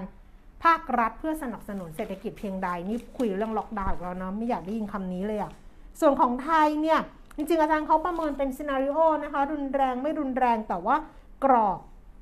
ของการขยายตัวทางเศรษฐกิจ คือถ้าเกิดว่าสามารถที่จะ คือถ้ามีความรุนแรง มีความรุนแรงนะ แล้วใช้มาตรการปิดกิจกรรมเศรษฐกิจเต็มรูปแบบ 2 เดือน ซึ่งเราหวังว่าจะไม่เกิดขึ้นนะ ก็จะทำให้ GDP ปีหน้านะคะ เติบโตลดลงจาก 3.6%เหลือ 3.0%แต่ถ้าเกิดว่าปิดกิจกรรมทางเศรษฐกิจ 3 เดือน อันนี้จะหดตัวเยอะหน่อยก็จะขยายตัวประมาณ 2.5% แต่ถ้าเกิดว่าไม่รุนแรง ไม่มีอะไม่ได้บอกบอกแค่2 scenario อะว่าเออว่ามีแบบรุนแรงหรือต้องปิดกิจกรรม 2 เดือนกับปิด2อสเดือนอะไรอย่างเงี้ยหวังว่าจะไม่ถึงจุดนั้นก็แล้วกัน เอาเป็นว่าตอนนี้มันเป็นมันเป็นภาพแบบมโนจินตนาการไปก่อนว่า ถ้าเกิดมันมันแย่สุดมันจะเป็นยังไงมาอะไรแต่แล้วก็คิดว่ามันจะไม่ไม่พยายามให้มันไปถึงไปถึงจุดนั้น ชอบรูปแบบรายการวันนี้ครับ อยากให้เล่าเรื่องเงินทองต้องรู้ว่าเกิดปัญหาอะไร อ๋อไม่เกิดปัญหาค่ะ เงินทองต้องรู้เนี่ยไม่ได้ คือไม่ได้เกิดปัญหาอะไร คือหรือเกิดปัญหาก็ไม่ได้ไม่ได้ถามอะ ไม่เอาจริง ๆ ก็คือไม่ได้ไม่ได้ถามทางสถานีว่าว่ายังไง เพราะว่าตอนถาม ตอนที่เขาแจ้งอะ ก็พูดละกันว่า อันนี้เลิกมากี่เดือนแล้วอะเลิกมาตั้งแต่จัดวันสุดท้ายก็คือเดือนพฤษภาใช่ไหมคะ เอ๊ะ หรือพฤษภาเนาะน่าจำจำไม่ได้แล้วน่าจะพฤษภา คือ ตอนที่เขาโทรมาแจ้งเขาก็โทรบอกว่าจะปรับผัง เขาก็บอกว่าจะปรับผังรายการ เพราะว่าต้องลดค่าใช้จ่าย เนื่องจากว่ารายการวิทยุอะมันเเหมือนกับสปอนเซอร์ไม่มีโฆษณาไม่ได้ ซึ่งซึ่งเราก็เข้าใจ เราก็ทำกิจกรรมไม่ได้อะไรประมาณนี้เขาก็เลยบอกว่าเขาจำเป็นต้องลดค่าใช้จ่าย ก็ ก็ขอขอให้เลิกก็คือเลิกก็คือเลิกทั้งสองคน ก็ยังถามเขาเลยว่า เอ๊ะเรามีรายการมาแทนใช่ไหมอะไรเงี้ยเขาก็บอกว่าเขาจะเหมือนลิงก์ตอนที่เขาบอกนะคะเขาบอกว่าเขาเหมือนจะลิงก์สัญญาณ แล้วก็ต้นทุนเขาก็จะไม่ไม่ไม่เยอะงานไม่เหมือนกับมาจ้างคือดิฉันน่ะรับจ้างจัดต้องบอกก่อนว่า ดิฉันไม่ได้เช่าเวลาสถานีหรือไม่ได้อะไรอย่างเงี้ย ดิฉันรับจ้างจัดอะคือจัดแล้วก็รับเงินเดือนอะเป็นเดือนเดือนเป็นลูกจ้างประมาณเนี้ยค่ะ เขาก็บอกเขาก็บอกแบบนี้นะว่าเออเขาจะลดลดรายจ่าย เพราะว่ารายได้เขาไม่มีเราก็เข้าใจ แล้วก็จะมีรายการเดี๋ยวเขาจะลิงก์รายการอื่นมาแทนอะไรประมาณนี้แต่ก็ไม่ได้ถามไงก็คือไม่ได้ถามอะไรหลังจากนั้น แต่เข้าใจตอนแรกเข้าใจว่าเขาจะปรับผังไปเลยแบบรายการอื่นด้วย แต่พอไปดูจริงพอก็ก็แอบไปดูเหมือนกัน แอบไปดูเหมือนกันว่าเออเขาปรับไหมปรากฏว่าเหมือนกับเขาปรับรายการรายการเรารายการเดียว เหมือนปรับรายการนี้รายการเดียวดิฉันก็ไม่ได้ดิฉันก็ไม่ได้ไปเล้าหรือแล้วไงคะว่าวิทำไมแบบต้องเป็นรายการนี้รายการเดียวหรืออะไรเหตุผลจริง ๆ คือมันไม่ คือมันไม่จำเป็นต้องดิฉันเป็นแบบนี้ดิฉันแบบไม่เหมือนไม่รู้เหมือนคนอื่นหรือเปล่าคือดิฉันเป็นเป็นคนแบบเนี้ยคือถ้าเขาบอกว่าไม่ต้องทำอะ เราก็ไม่ต้องไปถามเหตุผลไงว่า เราต้องปรับอะไรไหมเราต้องทำอะไรให้ดี มันไม่จำเป็นนะอะเพราะว่าเราทำมาสิบสิบแปดปีอะ ถ้าเขาอยากให้ทำอะไรเขาก็บอก ก็คือเขาบอกกันว่าเอาตรงนี้ตรงนั้นอะไรประมาณเนี้ย ถ้าเราทำได้เราก็ทำถ้าเราทำไม่ได้เราก็เลิก แต่ถ้าเกิดนายจ้างบอกว่าไม่อยากให้ทำแล้วอะแล้วเราไปบอกเขาว่าทำไมหรอคะอะไรเราไม่ได้อยู่ในจุดที่เราจะต้องไปถามแล้วอะค่ะว่าทำไมไม่ให้เราทำต่อเราทำอะไรไม่ดีเราต้องปรับมันมันรู้สึกว่าไม่ไม่ไม่ได้อีโก้นะ แต่รู้สึกว่าเออมันไม่ได้อยู่ในจุดนั้นนะมันเป็นจุดที่ไม่ทำก็ไม่ทำอะ ไม่ทำก็ ไม่ทำก็ได้ทำก็ทำก็ได้ แต่ว่าบอกไม่ทำก็คือไม่ทำก็ก็แค่นั้นเอง หรือ อันนี้นิสัยไม่ดีส่วนตัวอย่างหนึ่งก็คือว่าเออคุณปิ่มมิตรไม่อยู่เล่าไปเรื่อยเลยเนาะแต่ก็ยังฟังกันอยู่ก็โอเคค่ะนิสัยไม่ดีส่วนตัวอย่างนึงคืออย่างอย่างตอนที่เราเป็นเราเป็นหัวหน้าอย่างเงี้ยแล้วถ้าลูกน้องมาบอกเราว่าเขาจะขอลาออกอะ บอกขอลาออกเออดิฉันก็จะให้ออกเลย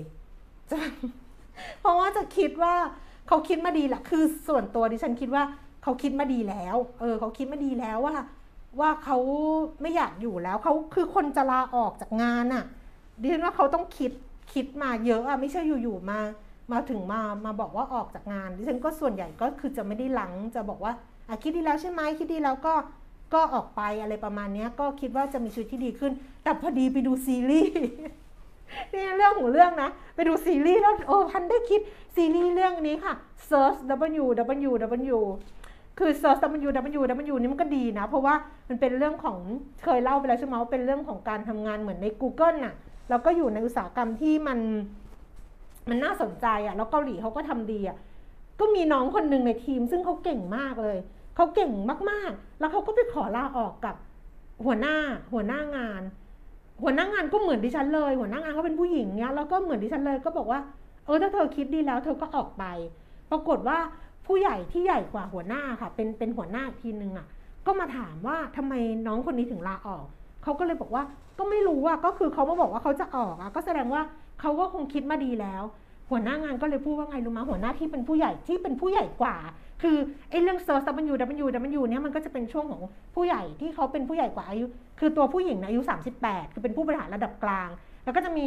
มีผู้ใหญ่กว่าอายุ 48 เป็นผู้บริหารระดับสูง แล้วก็มีน้องอายุ 28 คือเขา 10 ปี 10 ปีเลยนะ น้องอายุ 28 ซึ่งเขาจะสอนสะท้อนให้เราเห็นเลยว่า 48 เนี่ยแนวคิดเป็นยังไง 38 แนวคิดเป็นยังไง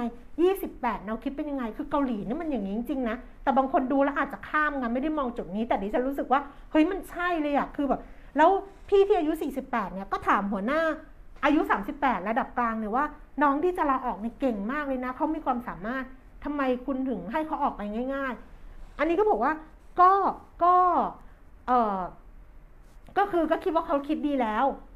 แล้วถ้าเกิดเขามาพูดแบบนี้ก็ให้เขาออกไปเถอะ หัวหน้าก็เลยพูดว่าบางทีอะคนที่เขามาบอกคุณนะว่าเขาจะออกอะเขาไม่ได้ต้องการเขาไม่ได้ต้องการผลตอบแทน ไม่ได้ต้องการเงินหรือไม่ได้ต้องการอะไรนะเขาเขาแค่ต้องการให้คุณเห็นว่า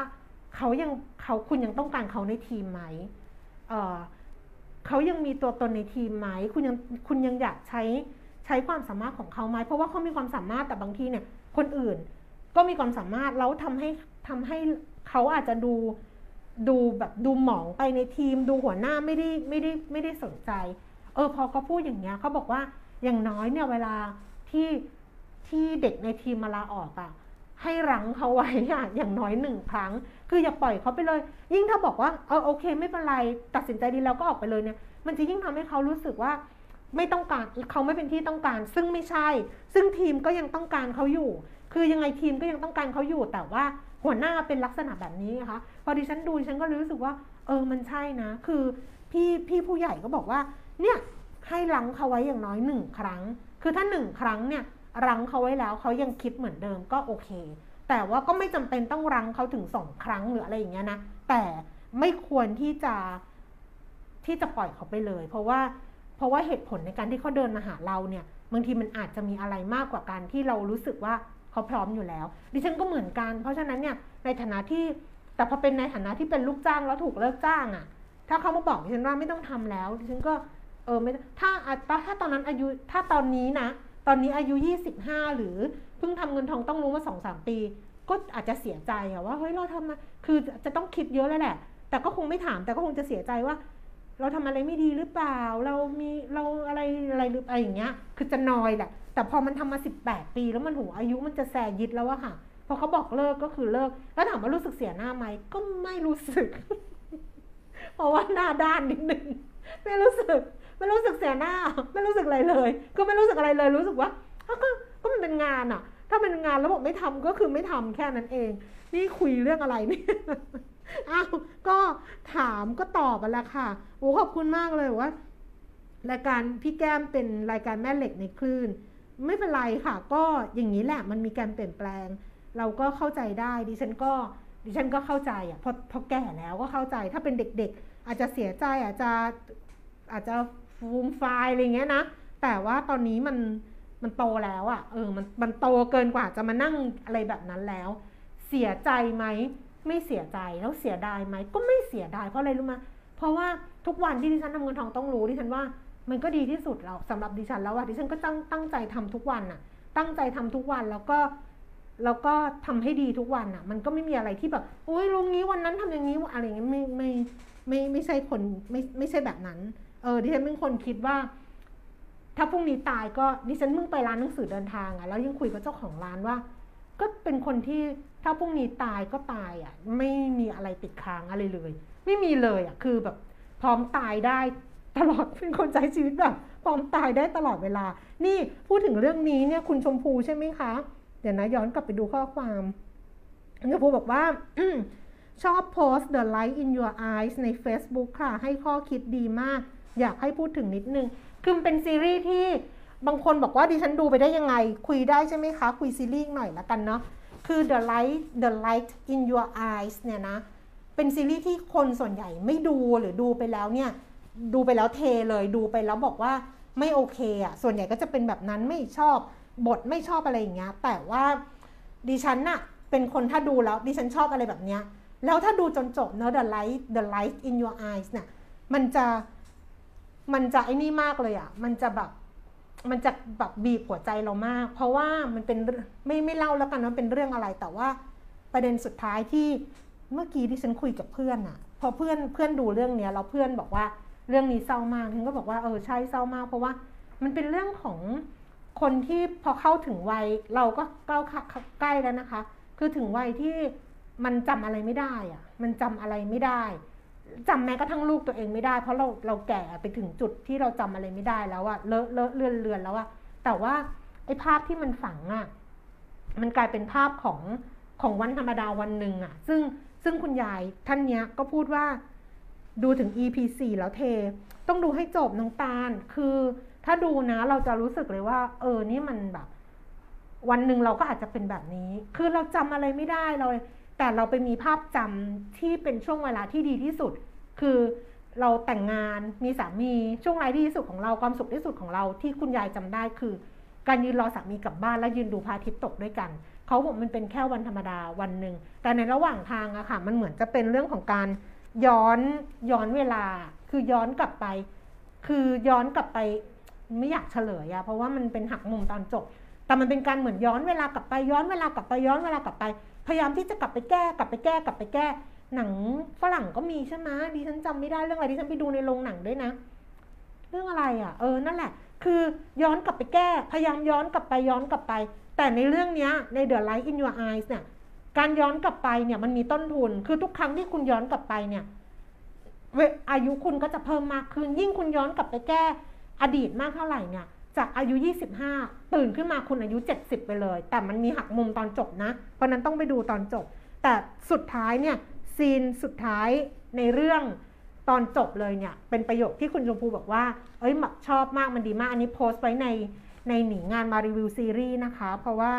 จะพยายามทำทำแบบไอ้วอดดิ้งอะที่มันโดนโดนใจอะแล้วก็ดึงออกมาสั้นๆ แชร์ง่ายๆ โพสต์ไว้ใน Facebook หนีงานมารีวิวซีรีส์ เดี๋ยวจะมีเนเนบิลเลลา ซึ่งอันนี้เป็น 4 เพจเลย อันนี้ก็ดีคือคำพูดแต่ละคำของคุณตา ดิฉันก็เอาคำพูดคุณตาคุณยายมาโพสเนี่ย อันนี้ก็ดี ใน The Light in Your Eyes ค่ะ ฉากสุดท้ายซึ่งเป็นฉากที่คุณยายท่านเนี้ยพูดในตอนจบของเรื่องเนี่ยเขาบอกว่า อยากกลับไปแก้ไขอะไรเลย คือทั้งเรื่องเนี่ยพยายามกลับไปแก้กลับไปแก้กลับไปแก้ ซึ่งการแก้ไขอดีต หนึ่งก็คือเรากลับไปแก้ไม่ได้หรอก ถ้าเป็นชีวิตจริงนะ แต่ในซีรีส์เนี่ยพยายามบอกว่า เรากลับไปแก้ทุกครั้งที่เรากลับไปอะ ไม่ว่าอะไรก็ตามมันมีต้นทุนอะ มันไม่มีอะไรหรอก คือคุณยายก็พูดว่ามันเป็นการแลกที่เท่าเทียม คือเขาพยายามพูดว่าเป็นการแลกที่เท่าเทียม เขามีอะไรวิเศษที่จะกลับไปแก้ มีกลไกพิเศษกลับไปแก้อดีตได้ เขาบอกว่าเขาก็ต้องเสียเวลาในในชีวิตปัจจุบัน แล้วก็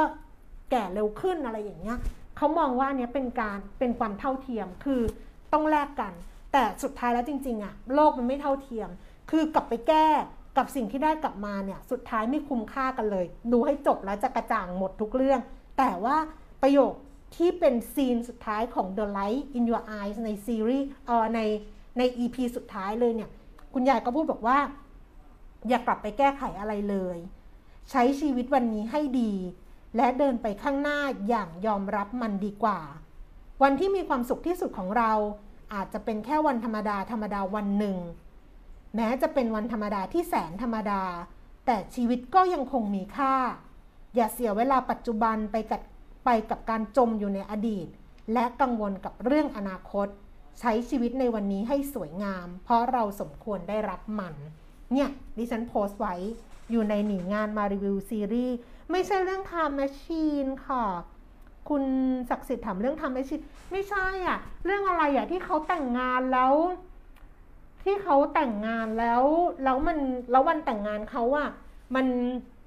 มันมีฝนกระหน่ำอะพายุกระหน่ำโอ้ยอะไรปิวไปหมดเลย แล้วเขาก็อยากกลับไปแก้ให้วันแต่งงานนั้นมัน perfect อะดิฉันจำเรื่องไม่ได้ คือดิชอบดูหนังแล้วจำชื่อเรื่องไม่ได้จริงๆ เดี๋ยวเดี๋ยวต้องไปหาก่อน แล้วเดี๋ยวค่อยมาฝากกัน เนี่ยค่ะ อันนี้ก็คืออันนี้มาจาก The Light จาก In Your Eyes นะคะเอ่อถ้าไม่ถ้าไม่อยากดูก็อย่าดูเพราะว่าจะบอกว่ามันก็เนิบๆอะแล้วมันอาจจะน่ารำคาญแล้วมันอาจจะช้าเกินไป ไม่ดูก็ได้ไม่เป็นไร แต่ว่าสิ่งที่เอามาฝากในวันนี้แล้วก็คุณชมพูบอกว่าให้พูดเรื่องนี้หน่อยก็คือนี่แหละ มันก็คือทางทางพุทธก็ใช่นะก็คือให้อยู่กับปัจจุบัน อย่าไปอย่าใช้เวลาในปัจจุบันจมอยู่กับอดีต หรือว่ากังวลกังวลกับเรื่องอนาคต จริง ๆ มันมีประโยคอะไรแบบดีๆ เยอะมากเลยในซีรีส์อย่างเช่นซีรีส์ที่ไม่ค่อยมีคนดูอีกเรื่องหนึ่งคือ Where Star Where Star Land ใช่ไหมคือเป็นเรื่องในสนามบินอินชอนอันนั้นก็เป็นเรื่องของคนที่เขาแบบพิการอะเป็นเด็กผู้ชายพิการอยู่บนรถเข็นมาสิบปีอะแล้วเขาก็สามารถที่จะที่จะ มีศาสตราจารย์ท่านหนึ่งอะมาออกแบบไออุปกรณ์พิเศษให้เขาอะให้เขาใช้ให้เขาใช้ชีวิตเป็นปกติได้ แต่มันก็ต้องแลกไงเพราะว่าอุปกรณ์พิเศษนั้นอาจจะทำให้เขาแบบตายเมื่อไหร่ก็ได้อะแล้วพอเขามีความรักผู้หญิงคนหนึงก็พูดกับเขาว่า อยากให้เขามีชีวิตอยู่อะ คือถึงแม้เขาจะนั่งรถเข็นไปทั้งชีวิตอะแต่ในฐานะคนรักอะก็ถ้าแลกกันกับกับหนึ่งวันที่เพิ่มขึ้นอะ ก็อยากให้เขามีชีวิตอยู่ แต่ตัวเขาเองอะซึ่งเขานั่งรถเข็นมาสิบปีแล้วใช้ชีวิตแบบคนพิการ พอเขาลุกขึ้นใช้ชีวิตแบบคนปกติได้ เขาก็บอกว่าเขายอมรับ คือเขาขอมีชีวิตปกติที่แสนสั้น ดีกว่ามีชีวิตที่ที่เขาต้องเป็นคนพิการไปตลอดชีวิตอะไรแบบนี้เออมันแบบ คือมันเป็นเรื่องที่ดูแล้วมันน่าเบื่อนะระหว่างทาง แต่ว่าถ้าเกิดเราไปจับ ไอ้คำพวกเนี้ยค่ะ แล้วอีกอันหนึ่งที่ดิฉันชอบมากในใน Where Starland ก็คือประโยคที่เขาบอกว่า แค่เรามองคนอื่นอะแค่เรามองคนอื่น เราก็ทำร้ายเขาได้แล้ว คือเราอะไม่เราไม่รู้หรอกเพราะเขานั่งรถเข็นอะแต่เราหันไปมองคนที่นั่งรถเข็นนึกออกไหมคะ เรามองเราไม่คิดอะไร แต่ว่าวินาทีที่เราหันไปมองเขาว่าอ๋อนั่งรถเข็น โดยที่เราไม่คิดอะไรนะ แต่แต่คนที่เขานั่งรถเข็น เขาถูกทำร้ายแล้ว จากการที่เราหันไปมองเขาแค่เสี้ยววินาที พอเขาหันมาแล้วเขาเจอว่าเรามองเขาอยู่ เขาก็นั่นแหละเขาบอกว่า เราก็ทำร้ายเขาได้แล้วโดยที่แบบ ไม่ต้องพูดอะไร โห ชั่วโมงหนึ่งเลยอะ บอกว่าจะพูดแป๊บเดียวอะ ยาวเลยอะ แล้วก็แบบว่าที่ดีใจคืออะไรรู้ไหมอะ ทุกคนอยู่หมดเลยอะแบบเออทุกคนยังดูอะยังไม่ไปไหนเลยยังดูอยู่เลย ก็วันนี้แปลกๆหน่อยนะคะ เพราะว่า เรื่องหุ้นไม่ค่อยสนใจแล้วไม่สนใจเรื่องซีรีส์มากกว่า ก็ลองดูแล้วกันถ้าไม่ดูก็ได้ไม่เป็นไร ที่เพิ่งดูจบไป แล้วกำลังพยายามเขียน เพราะว่าดิฉันไม่ค่อยอินกับซีรีส์จีน อันนี้มีคนฝากมาดู ดิฉันไม่ค่อยชอบชื่อเรื่องภาษาไทยก็เลยอันนี้ดูจบไปแล้วทั้งภาคอดีตภาคปัจจุบันก็คือชื่อเรื่องอะไรนะ ทุกชาติทุกชาติพบกระดูกงดงามใช่ไหมชอบชื่อภาษาอังกฤษเขามากกว่าคือ one and only ในภาคอดีต แล้วก็ forever and ever ภาคปัจจุบันเดี๋ยวจะเขียนให้ จะเขียนให้ให้อ่านกันละกันนะคะ ไปกดติดตามหนีงานมารีวิวซีรีส์คุณชมพูบอกว่าเกิดขึ้นกับตัวเองเลยค่ะ อยากกลับไปแก้ไขอดีตหลายเรื่อง ปัจจุบันได้แต่โทษตัวเองซ้ำไปซ้ำมาเฮ้ยอันนี้ไม่ได้นะ อันนี้บอกเลยนะ เดี๋ยวก่อนก่อนปิดท้ายนะ อย่าไปโทษตัวเองซ้ำไปซ้ำมา ดิฉันมีหลักคิดอันหนึ่งว่า ดิฉันจะให้อภัยตัวเองทุกวัน คือจะแบบให้อภัยขอขอโทษตัวเองอะ่ะแล้วก็ให้อภัยตัวเองทุกวันว่า เออแบบเออขอโทษนะ แล้วก็ขอโทษนะ แล้วก็อภัยให้ตัวเองอะ่ะ เพื่อที่เช้าวันใหม่อะ่ะ เราจะไม่มีอะไรติดค้างอีกแล้ว เรื่องที่โพสต์ไปล่าสุดอะ่ะดิฉันก็เคลียร์ไปแล้วนะ อันนี้โพสต์ใน Facebook Fanpage อะค่ะ คือเล่าไปอีกนิดนึงละกันเนาะเพลินๆใช่ไหมอยู่ด้วยกันได้ใช่ไหมอยู่ด้วยกันก่อนนะเรื่องสุดท้ายละคือในเฟซใน Facebook Fanpage อะค่ะเพิ่งเพิ่งเขียนไปเมื่อวานแต่เขียน Facebook ส่วนตัวไปก่อนหน้านี้ มันมีคลิป t ิ k t o k อะที่วันนั้นคุยกับคุณเปียมิตรอะว่าเดี๋ยวนี้เป็นดาว t ิ k t o k อะไรอย่างเงี้ย มันมีคลิป t ิ k t o k ที่เขาตัด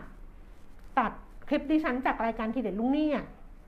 ไปโพสต์ซึ่งตอนนี้คนดูประมาณ 2.9 ล้านวิวอะเยอะมาก 3 ล้านแล้วยังก็ไม่รู้อะแล้วมันมีการแชร์เยอะมาก แล้วก็มีคนอะส่งมาให้ คือส่งมาให้ดิฉันเยอะมาก ส่งส่งส่งส่งส่งส่งมาทั้งไลน์ทั้งอินบ็อกซ์ทั้ง โอ้ส่งทุกช่องทางเลยอะส่งมาเพื่อ ทั้งจากเพื่อนจากพี่จากอะไรที่สนิทกันทุกคนส่งมา ซึ่งคนส่งมาส่วนใหญ่เนี่ยเขาก็ชื่นชมบอกว่าอุ้ยเนี่ยคอมเมนต์ดีมากเลยแบบชื่นชมเราสารพัดเลยนะแล้วก็ลองไปอ่านในคอมเมนต์คอมเมนต์ในติ๊กต็อกอันนั้นน่ะสองพันกว่าคอมเมนต์น่ะสองพันเกือบ 2,500 คอมเมนต์น่ะแล้วก็น้องเขาบอกว่าแชร์กันเนี่ยสามพันกว่าแชร์แต่ไม่รู้ตอนนี้แชร์เท่าไหร่แล้ว เพราะว่าดิฉันไม่ได้ไม่ได้เล่นติ๊กต็อกอะคือแบบแชร์กันเยอะมากแล้วทุกคนก็พูดว่ามันเป็นคลิปที่ดีมากอะไรประมาณเนี้ย ตอนแรกตอนแรกก็โอเคนะ ตอนแรกก็ยิ้มรับว่า อ๋อโอเคมันดี แต่พอดูดูไปแล้วมันเริ่มแบบ เริ่มไม่สบายใจ เริ่มเป็นความรู้สึกส่วนตัวของตัวเอง อันนี้ไปโพสต์ใน Facebook Fanpage แล้วว่า เริ่มไม่สบายใจแล้วรู้สึกเหมือนกับว่า เราเข้าใจคนที่ส่งมาให้เราพอรู้จักเราอย่างทุกท่านที่ที่ดูดิฉันตอนเนี้ยส่วนใหญ่ก็รู้จักดิฉันแล้วก็จะบอกอุ้ยคุณแก้มพูดดีจังเลย คุณแก้มอันนี้มันพูดมันพูดคนเดียวมันโอเค แต่การที่เราคอมเมนต์ลูกหนี้อะค่ะ เราเราเราเราพูดถึงลูกหนี้อย่างเงี้ย ออเราก็เข้าใจคนที่ชื่นชมเราว่าพูดดีแล้วก็แล้วก็ดีใจแทนเราที่ส่วนใหญ่คนคอมเมนต์ว่าชื่นชอบเราอะไรเงี้ย แต่ดิฉันไปคิดอีกจุดหนึ่งว่า ถ้าเกิดมันเป็น ถ้าเกิดเราเป็นอีกคนหนึ่งอะถ้าเราเป็นฝั่งลูกหนี้อะเราก็มีคนเอาคลิปอย่างเงี้ย ซึ่งดิฉันก็ดุเขาว่าเขาแรงรุนแรง แล้วเอามาทำซ้ำๆอะคือเอามาแชร์ซ้ำๆ เอามาอะไรซ้ำๆแบบเนี้ยเขาจะรู้เขาจะรู้สึกยังไง เออดิฉันก็ไปรู้สึกไม่สบายใจตรงนั้นแทนเขาไงว่าเขาคงไม่แฮปปี้หรอก แต่ว่านึกออกไหมคะว่าในแง่ของรายการอะเขายอมรับเงื่อนไขไงคือเขายอมรับเงื่อนไขได้หมดว่าณณตรงนั้นเราจะคอมเมนต์แบบนี้เขาต้องเจออะไรเขาต้องอะไรยังไงมันมีรายการย้อนหลัง แต่เขาจะยอมรับได้ไหมกับการที่มันถูกแชร์ไปเรื่อยๆ นี่ก็มาจาก search w w w อีกอีกอีกนะที่บอกว่า ทุกอย่างที่อยู่ในโลกอินเทอร์เน็ตอะมันจะไม่ถูกลบเลือน คือแม้ว่ารายการมันจบไปแล้ว ทุกอย่างมันจบไปแล้ว แต่พอมันเกิดการแชร์ มันเกิดการแคป มันเกิดการส่งต่อ มันเกิดการ forward ไปเรื่อยๆ มันก็จะไม่จบไม่สิ้น นั้นเขาก็จะคลิปนี้มันก็จะไม่จบไม่สิ้น เขาก็จะถูกดิฉันตำหนิ ไม่จบไม่สิ้นนะทั้งที่มันตั้งแต่ปี 61 นี่ปี 64 แล้วอะคือ 3 ปีอะเขาควรจะลืมเรื่องนี้ไปได้แล้วอะแต่มันก็ถูกแชร์ซ้ำๆๆ ๆ แล้วคนดู 3 ล้านวิวอย่างเงี้ย มันก็แบบ มันไม่จบไม่สิ้น ดิฉันก็เลยรู้สึกเหมือนกับว่าณณณตัวเองอะดิฉันก็รู้สึกตัวเองเป็นส่วนหนึ่งที่ทำให้ชีวิตเขายุ่งยาก แต่ณรายการอะ มันเป็นการทำงานอะ แล้วเราทำงานตรงนั้นน่ะแล้วมันจบตรงนั้น เรามีหน้าที่ตัดสิน เรามีหน้าที่วิพากษ์วิจารณ์ เรามีสิทธิ์ที่จะทำบนเวที ก็จบแต่ลงจากเวทีแล้วเราไม่มีสิทธิ์อะดิฉันก็รู้สึกว่าคนที่เอาของเขาไปแชร์เขาก็ คุณก็ไม่มีสิทธิ์วิพากษ์วิจารณ์ชีวิตเขาอะก็ก็ก็แค่นั้นเองแต่ว่าไม่รู้จะทำยังไง ก็เลยบอกแค่ว่าถ้าเกิดเขาผ่านมาอ่านนะคะ สิ่งที่ทำได้ดีสุดซึ่งดิฉันก็ทำอยู่ก็คือว่าทุกเรื่องมันก็จะผ่านไป มันผ่านไปแหละ เดี๋ยวมันก็มีเรื่องใหม่เข้ามา เรามีหน้าที่แค่อดทนกับมัน ยอมรับมันแล้วก็ผ่านไปให้ได้ แค่นั้นเองทำได้แค่นี้ทำอย่างอื่น ไม่รู้จะทำยังไง เขาตัดตอนเรียกแขก พี่แก้มต้องบอกคนแชร์ว่าฟังให้จบครบทุกคำไม่เป็นไรคือ คือเขาด่าเราไม่เป็นไรไงคะ คือถ้าเขาด่าดิฉันดิฉันเฉยเฉยๆจริงเขาด่าเขาด่าแรง ดิฉันเฉยเฉยๆเพราะว่าดิฉันรู้ว่ามันดิฉันรู้ว่าดิฉันต้องเจออะไรแต่ว่าถ้าเขาด่าลูกหนี้อะเขาวิจารณ์คนอื่นดิชีวิตคนอื่นอะไรเงี้ยดิไม่ไม่ค่อยโอเคเท่าไหร่ ก็เลยไม่ค่อยสบายใจแต่ว่า ไม่สบายใจวันเดียว ไม่ใช่วันเดียวหลายวันเหมือนกันคือสองสามวันแล้วพอโพสต์แล้วก็ ก็ก็ก็บอกตัวเองว่า เออมันเป็นปัจจัยที่ควบคุมไม่ได้ วันก่อนยังถ่ายรูปไปนั่นเลยไอ้สายสื่อสารแล้วก็บอกว่า ความพยายามควบคุมปัจจัยที่เราควบคุมไม่ได้ มันเป็นการสูญเปล่าดิฉันก็จะไม่ทำถ้าปัจจัยที่ควบคุมไม่ได้ ก็อย่าไปพยายามควบคุมมัน มันสูญเปล่า แค่นั้นเอง พอแล้วเนาะวันนี้ฟังแล้วสาธุเลย เอาไว้มาคุยใหม่ แต่ว่าอาทิตย์หน้าจะกลับมาเครียดเหมือนเดิมนะคะ กลับมาเครียดกับคุณเปียมิตรแต่เขาก็มีสาระมาฝากแหละ แล้วก็อย่าลืมว่าอาทิตย์หน้านะคะ มีผลิตภัณฑ์จาก PWZ นะ มาร่วมสนุกกัน โอ้วันนี้ขอบคุณมากเลยคอมเมนต์เยอะมากแบบทุกคนดีใจจังเลย เดี๋ยวว่างๆ มาคุยเรื่องแบบนี้อีกก็ดีเหมือนกันนะ วันนี้ไปแล้วนะคะ ขอบคุณจริง ๆ พบกันสัปดาห์หน้าหยุดสามวันนะ เพราะฉะนั้น